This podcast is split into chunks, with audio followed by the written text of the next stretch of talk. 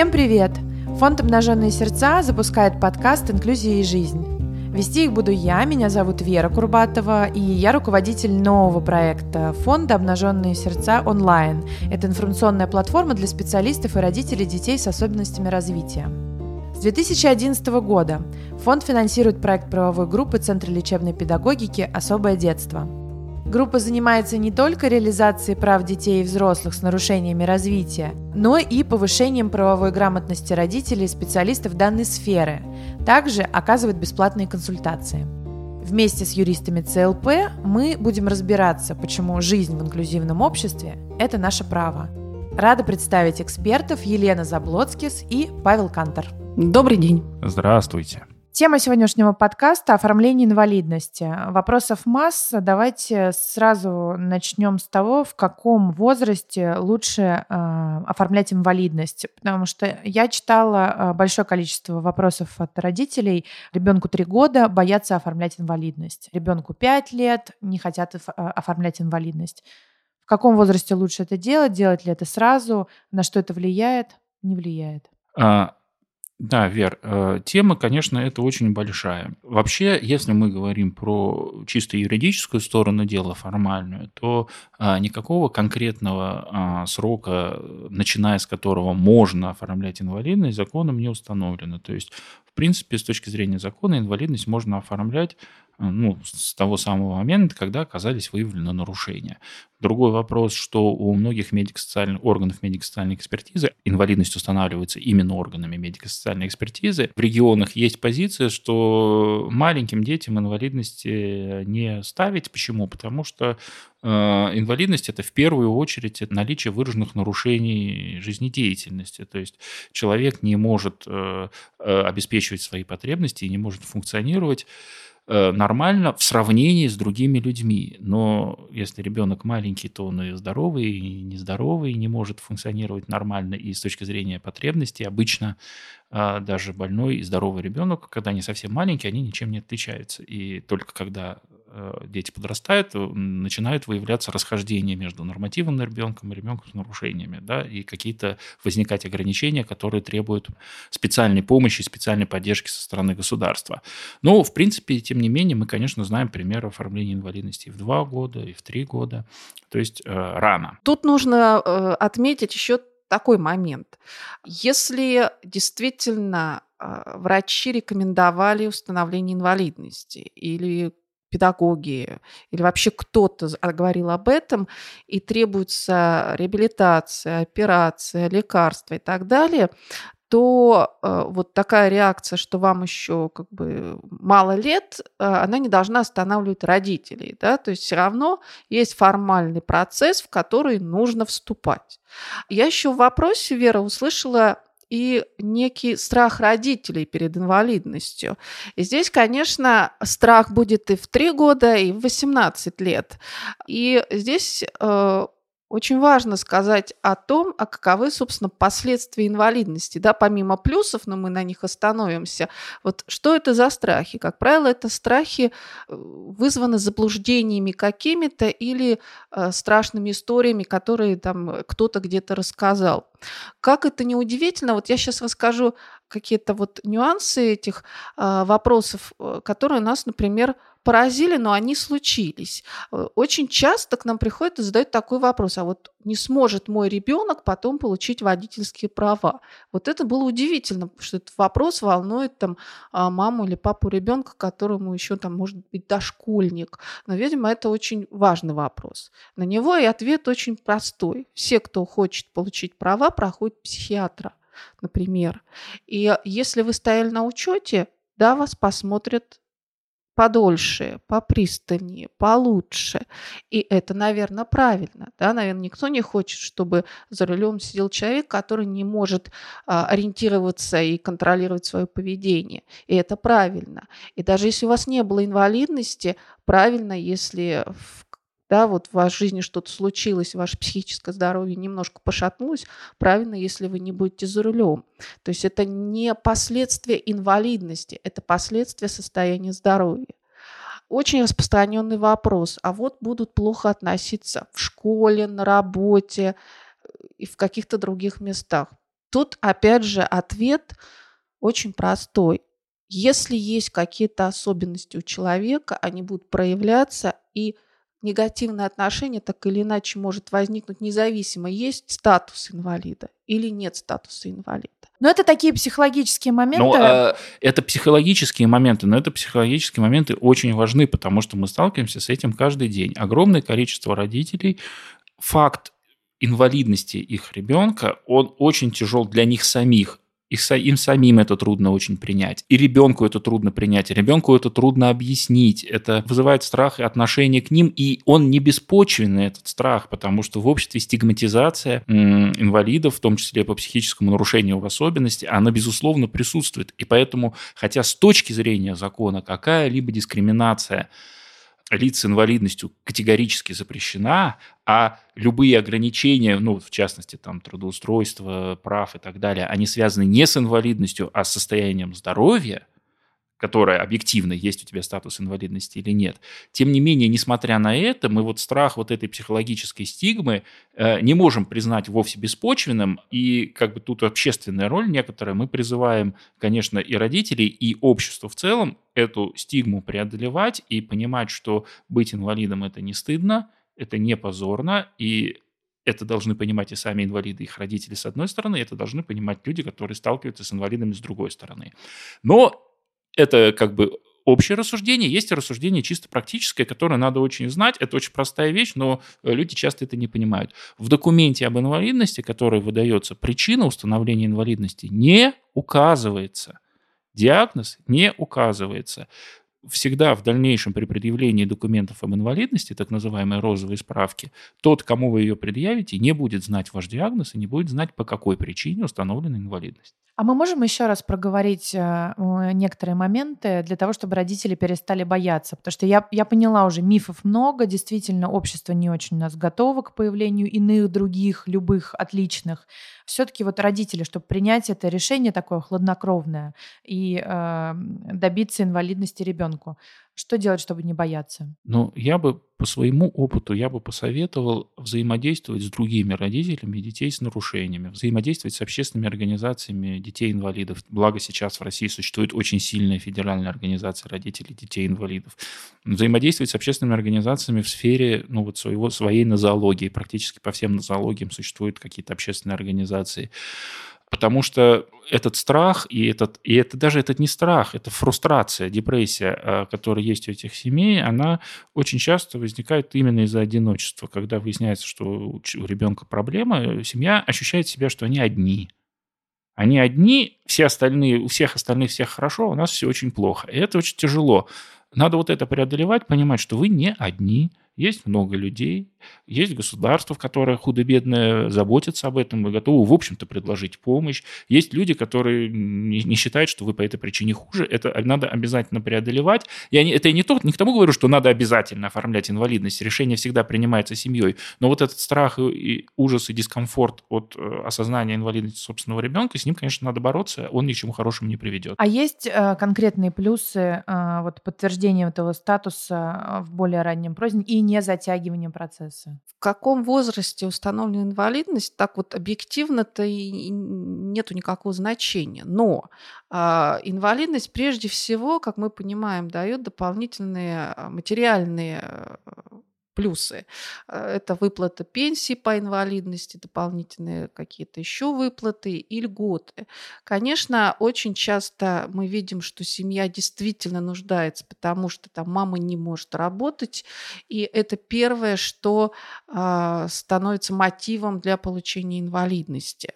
Ведь если мы возьмем детей э, с психическими расстройствами, да, с аутизмом, э, то э, в как бы последствиями инвалидности вот э, каких-то ощутимых занятиях, да, там, или в реабилитации, в операциях, в лекарствах, они могут быть минимальные, да, то есть они получают там, индивидуальную программу реабилитации, в которой практически ничего нет, и не очень понятно, что это дает вот в таком плане э, абилитации, реабилитации ребенка.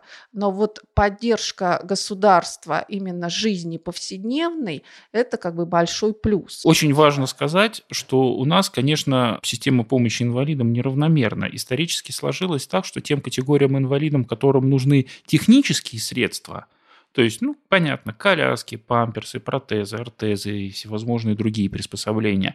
Для них э, эта система разработана и работает довольно-таки хорошо. И инвалидность прежде всего дает возможность получить доступ вот к этим техническим средствам реабилитации и абилитации, которые предоставляются в этом случае, естественно, бесплатно. Если мы говорим про тех инвалидов, которым нужны не столько технические средства, то есть инвалидов вследствие каких-то нарушений психического развития той или иной степени или формы, и им нужна в первую очередь помощь реабилитационная, так сказать, педагогическая, образовательная и так далее, то здесь у нас, к сожалению, никаких хорошей помощи для инвалидов очень мало, а, а та помощь, которая есть, ну вот в рамках образовательной системы и так далее, она предоставляется, в общем, вне зависимости от инвалидности. Поэтому для таких э, детей вот целесообразность оформления инвалидности, она менее очевидна. Но только, для... как мы поняли, есть все-таки компенсация денежная. Э, да, кроме обычной денежной компенсации в виде, естественно, пенсии по инвалидности и другого. Хотя, тем не менее, например, во многих регионах, я знаю, существуют довольно-таки неплохие реабилитационные центры, которые ставят условием принятия к себе именно наличие инвалидности. Поэтому имеет смысл узнать узнать, что, какая помощь существует в вашем регионе, и вполне возможно, что в вашем, конкретно в вашем регионе, прям есть большой-большой смысл оформлять инвалидность. А вот вопрос, инвалидность, которую оформил родитель, например, э, для ребенка трех лет, э, она потом как-то пожизненно действует? Очень важный вопрос.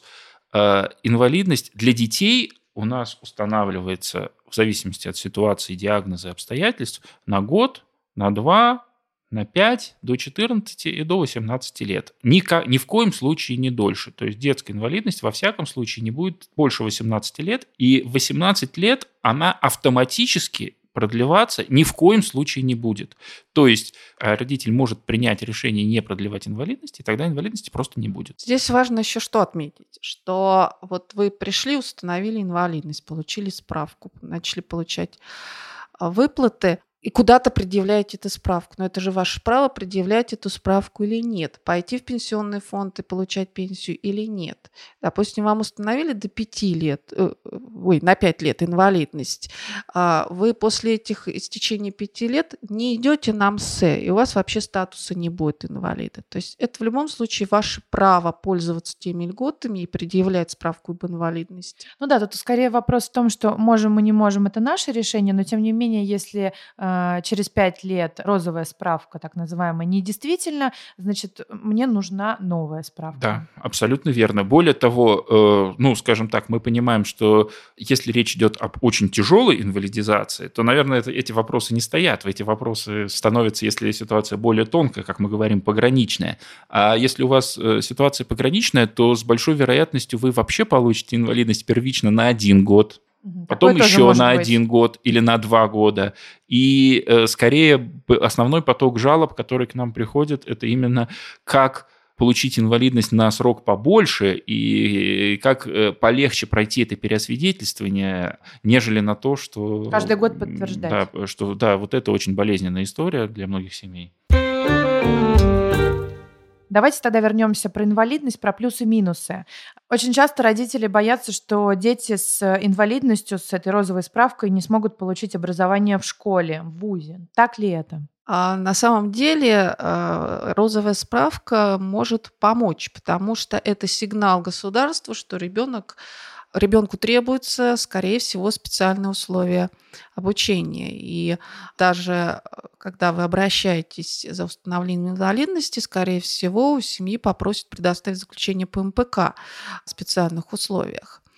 И помимо того, что это сигнал, например, в Москве еще и посоветует оформить инвалидность. Почему? Потому что, как мы говорили, нормативы финансирования образовательного процесса на ребенка, а, который признан обучающимся с ОВЗ, они повышены. Вот, например, в Москве а, нормативы установлены для детей, которые имеют инвалидность. И субсидия идет прямая школе, если пришел ребенок с инвалидностью. А если ребенок пришел а, с заключением ПМПК, но у него нет инвалидности, для школы это дополнительная организационная нагрузка, они должны делать заказ отдельных работ.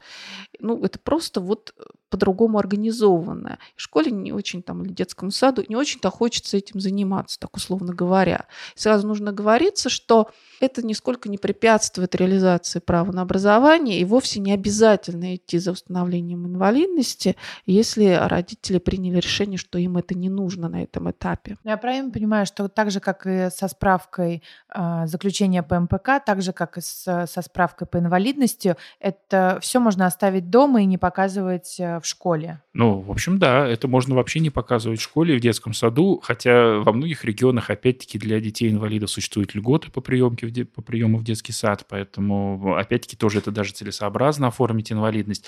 А с учетом того, что в 18 лет она в любом случае снимется, если вы не пожелаете продлять ее дальше, то тогда в этом случае это может быть даже осмысленно. А, Еще добавлю, что если мы про образование продолжим, что инвалидность имеет значение для сдачи итоговой аттестации. Вот, это очень важный вопрос. Отдельная да. тема, но это облегчает процесс получения специальных условий для аттестации. То есть мало того, что у тебя есть заключение по МПК, где все прописано, и, и так уже как бы может быть какая-то э, программа выбрана иная, так же как и аттестация, но и наличие инвалидности тоже дает какие-то, видимо, послабления. Да, ну, можно сказать, что послабление, мы про это отдельно поговорим, да, но опять-таки я говорю, что вот э, предположим, что если мы говорим о пограничном случае, и ребенок пошел в школу и обучался там по обычной массовой программе вместе со всеми детьми, и также успешно или неуспешно освоил программу, но когда он подойдет к моменту э, итоговой аттестации, ну, который, который сейчас всех пугает,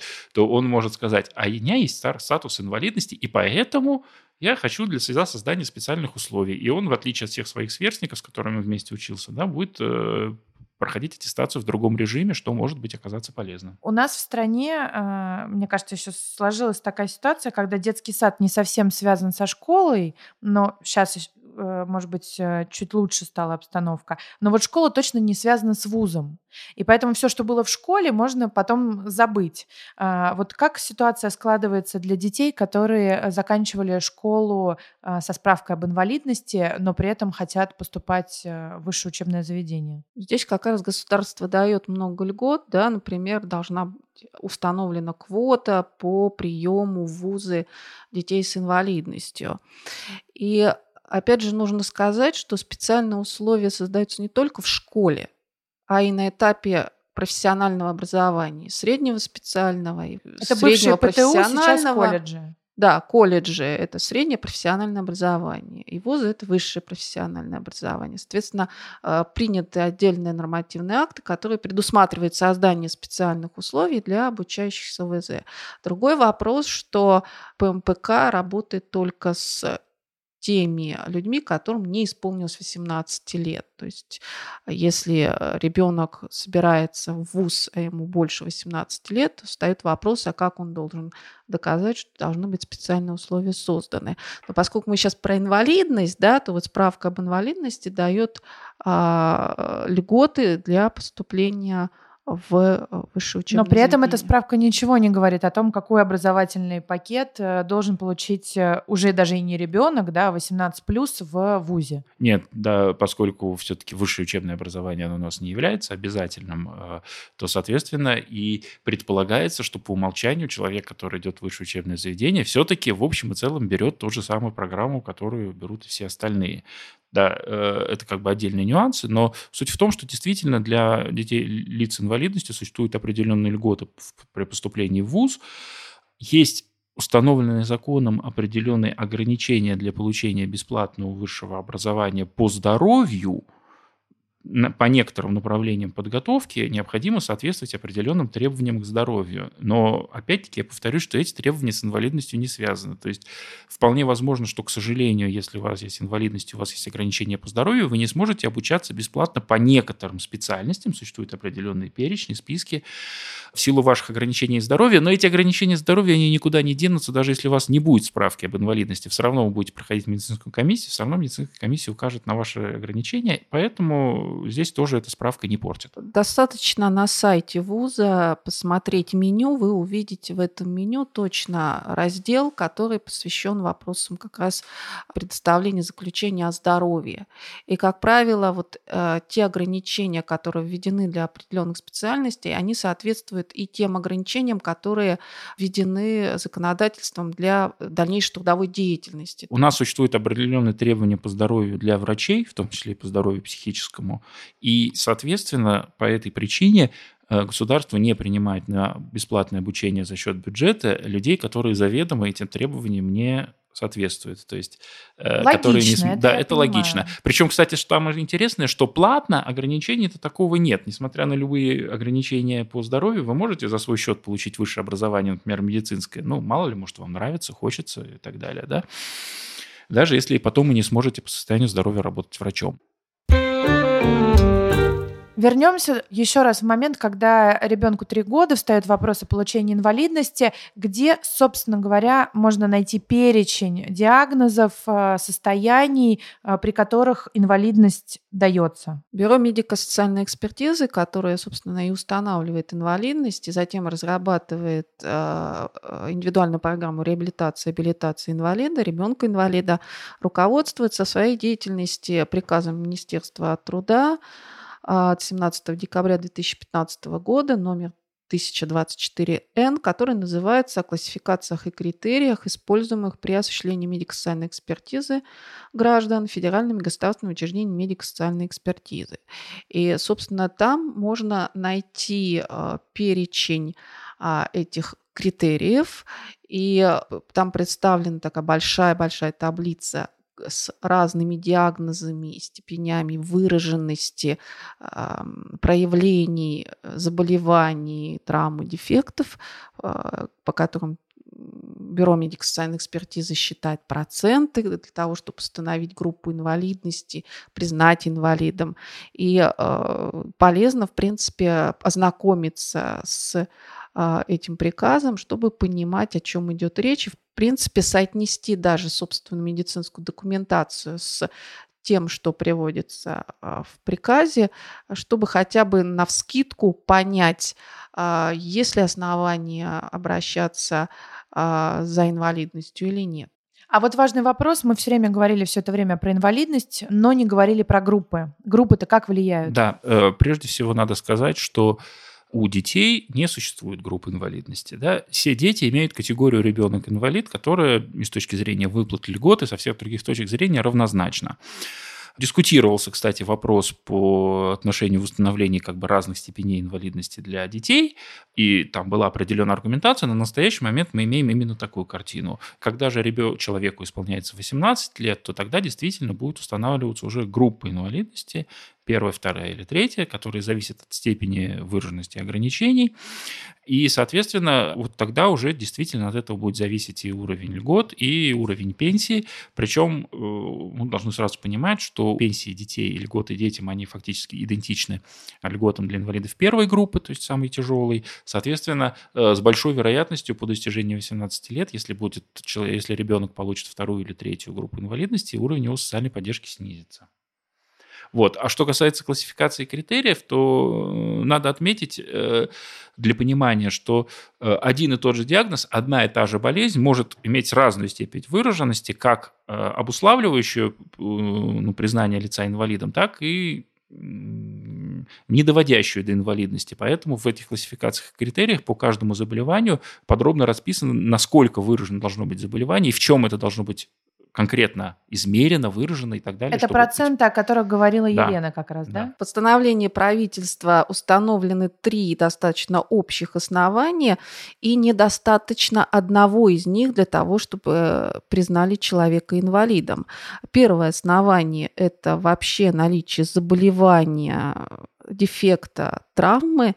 А второе, то, что в результате этого заболевания или дефекта имеются ограничения э, каких-то способностей жизнедеятельности человека. Что это значит? Например, ограничение способности к самообслуживанию, контролю своего поведения, к передвижению, к обучению, к трудовой деятельности. И третье основание – это вообще нуждаемость в мерах социальной защиты, включая реабилитацию и абилитацию. Так вот, чтобы человек вообще рассматривался э, как потенциальный инвалид, нужно как минимум два э, из этих оснований. Два из трех. Да. Ну вот подводя итоги, резюмирую, я понимаю бонусы э, от получения инвалидности до 18 лет и даже после для поступления в высшее учебное заведение. А, а, все равно остается пласт вопросов по поводу работы и работодателя. Как здесь инвалидность влияет? Можно ли здесь скрыть, что человек с розовой справкой? Да. Смотрите, вообще существует распространенный миф о том, что есть третья группа инвалидности рабочая, первая, вторая нерабочая, которые не допускают э, работы. На самом деле это совершенно не так. В Трудовом кодексе прямо написано о том, что инвалиды и первой, и второй, и третьей группы имеют право трудиться, если они найдут э, для этого работодателя такого. Соответственно, точно так же для них существуют определенные льготы с точки зрения, например, режима рабочего времени э, и отдыха, отпусков и так далее. Именно поэтому человек с инвалидностью может испытывать некоторые трудности при трудоустройстве, потому что работодатель может сказать, ты не очень удобен. Да? Э, с другой стороны, кстати, трудоустройство инвалидов дает и определенные льготы работодателю, но это как бы в каждом конкретном случае надо смотреть трудовая ценность работника, льготы от того, что трудоустроен инвалид, и минусы от необходимости создания инвалиду специальных условий, да, они в каждом конкретном случае могут складываться в такую картину, которая сделает для работодателя прием инвалида более или менее выгодным. Однако, тем не менее, конечно, инвалид имеет право и возможность скрыть эту инвалидность, не сообщать о ней, если она ну, не очевидна. И в этом случае, естественно, на него, с одной стороны, не будут распространяться установленные законом льготы, а с другой стороны, и э, для работодателя не будет э, тех ограничений, которые тоже на него э, законом возложены. Поэтому э, здесь тоже, опять-таки, в каждом конкретном случае надо решить. Ну, вот, ну, например, я сразу могу сказать, что если мы говорим про мужчин, там, условно говоря, молодых, то тут мы должны понимать, что, ну, наверное, может стать, э, вопрос встает очень просто. В армии служил? Нет? А почему? Инвалидность. Э, да, то есть э, как бы скрыть инвалидность, наверное, может быть, может оказаться не очень просто, да, то есть это, это очевидно. Ну, вроде человек с вид здоров, в армии не служил, значит, что-то, скорее всего, не так. Но это просто как пример. Ну, а вообще, конечно, в принципе, нет обязанности сообщать о своей инвалидности. Ну вот э, вернемся к вопросам родителей. Их э, беспокоит, например, получение прав. Э, что еще? Какие еще могут быть трудности, о которых думают родители? Ну, мне кажется, надо немножко про труд э, рассказать, хотя мы уже так или иначе затрагивали, но никак не произнесли, а что там может быть. Как уже Павел говорил, опять же, а, все, что касается труда, упирается в состояние здоровья, в текущее состояние здоровья, а никак не в справку об инвалидности. То есть вот как для получения высшего образования существует перечень ограничений, так и для занятий разных должностей или э, выполнения определенных работ есть э, ограничения. То есть для того, чтобы поступить на определенную работу, нужно принести справку о состоянии здоровья. И э, если в результате окажется, что имеется то или иное заболевание, то э, человек не сможет э, занять определенную должность. Хотя эти справки в просторечии, называемые медкнижками, на практике сплошь и рядом оформляются недостаточно тщательно, мягко говоря, и это известная проблема. Купить такую книжку. Ну и наверное, все-таки надо сказать, что есть такая вот сфера, что в которой э, соискатели или прецеденты под, подвергаются тщательной проверке. Ну, ну, в первую очередь, например, речь идет о службе в силовых органах. Вот здесь, боюсь, да, Э, в принципе, наличие в прошлом инвалидности э, может послужить э, основанием не для официального отказа, а просто не для официального. Да? Вас проверят и скажут, ну, знаете, инвалидность была, наверное, вы нам не подходите. Но, наверное, нужно упомянуть и то, что если вы хотите вообще в этих органах работать, надо знать, что там проверят все ветви родственников, и мало ли там что найдется. Поэтому инвалидность ну, не самое страшное может оказаться. Мне кажется, мы поверхностно, но разобрали тему инвалидности. В любом случае вопросов, конечно, еще много. Давайте резюмируем. Где родителю посмотреть, во-первых, весь перечень льгот, которые э, могут быть э, даны ребенку в статусе инвалид? Где посмотреть вообще любую информацию, которая поможет ему? А самое простое – это зайти на сайт э, регионального органа социальной защиты. Как правило, там есть раздел о том, какие льготы и выплаты положены определенным категориям гражданам. Здесь может быть и а, ребенок-инвалид, и просто инвалид, и ознакомиться с этим перечнем. И второе место, которое я могу посоветовать, это сайт «Особое детство», на котором мы несколько лет назад создали правовой навигатор, и там есть специальный раздел «Инвалидность», и в том числе плюсы, минусы инвалидности, о которых мы здесь начали говорить, и там вы можете прочитать и про минусы, о которых мы говорили, но уже более подробно, и в плюсах увидеть льготы, выплаты, компенсации, которые а, положены людям с инвалидностью. Ну вот отлично, что вы э, напомнили слушателям о проекте а, «Особое детство. Правовая группа», а, потому что, конечно, фонд «Обнаженные сердца» тоже активно поддерживает этот проект, и там можно найти информацию не только по поводу инвалидности, так что изучайте. Мы продолжим в следующих подкастах. Спасибо, всего доброго. До свидания. До свидания.